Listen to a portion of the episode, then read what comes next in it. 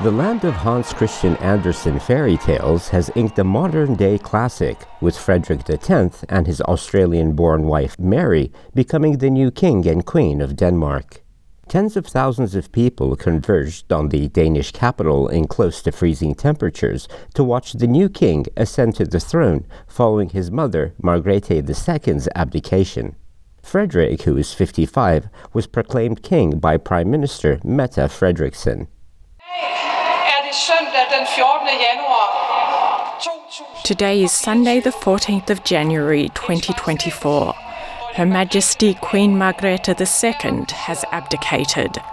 On behalf of the kingdom, I wish Queen Margrethe a deep felt and devoted thanks. To be queen and king is a link in a more than a thousand year long chain. When one steps aside, the next is standing at the ready. And the crown prince that now becomes our monarch is a king that we know, a king that we like, and a king that we trust.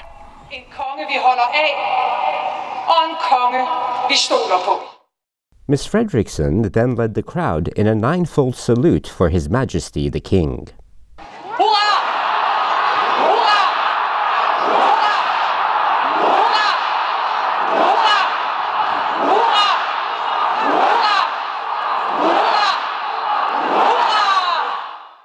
In his first speech as monarch, King Frederik paid tribute to his mother.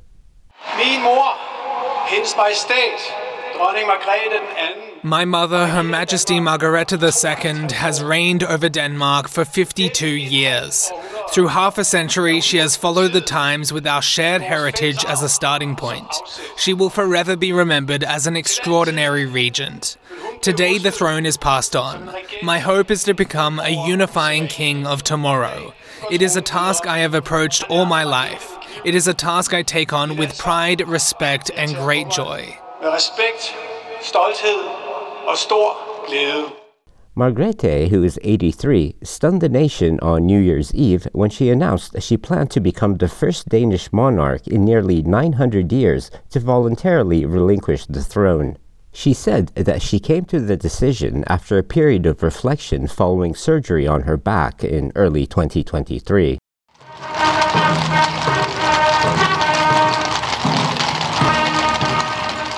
As dawn broke in Denmark on Sunday, several committed onlookers were already in place waiting to catch sight of Margrethe's carriage as she left as monarch for the last time.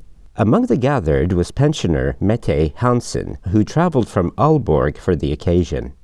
I, I actually think I'm to cry, but I'm not sure. so, um, yeah, just uh, being here uh, this morning is just like, um, it's a bit um, teary. 52 year old cinematographer Renee Olsen was also in the crowd. She describes what she felt seeing Queen Margrethe leave Amalienborg Castle for the last time as reigning monarch. Yeah, but that was emotional because, you know, after I'm 52 years old and uh, he's been a part of my life the whole life, you know, and the way she has uh, uh, performed, uh, it's outstanding, I must say. Marina Halberg is a resident of Copenhagen. She was among the thousands gathered at Christiansborg where King Frederik spoke.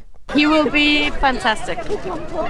And, and we, uh, loved his speech and uh, and his uh, everything he said, and, uh, and we're looking so much forward to uh, to him being our king yeah. for now.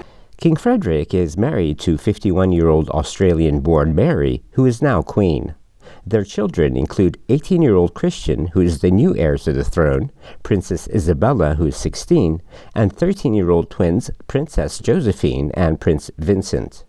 They all got the promotion the moment Margrethe signed abdication papers at a state council meeting inside Christiansborg Palace, home to the Danish parliament. Queen Mary is from Tasmania. This has these Australians feeling rather proud. Oh, I think it's wonderful and it puts Tasmania on the world stage and what a great ambassador for Australia. I'm very proud. I'm very excited. I think it's wonderful. Yeah. yeah. I think she'll make a great queen, don't you? Yes, yeah. definitely. Yes. Proud of her. Yeah, terrific, it's lovely. Terrific yeah. news. She deserves it. And She's she lovely. She carries herself extremely well. Mm. The new King and Queen of Denmark must now take on the task of sustaining the monarchy's popularity and relevance as the country faces modern challenges like climate change, immigration, EU relations, and the desire for autonomy in Greenland and the Faroe Islands.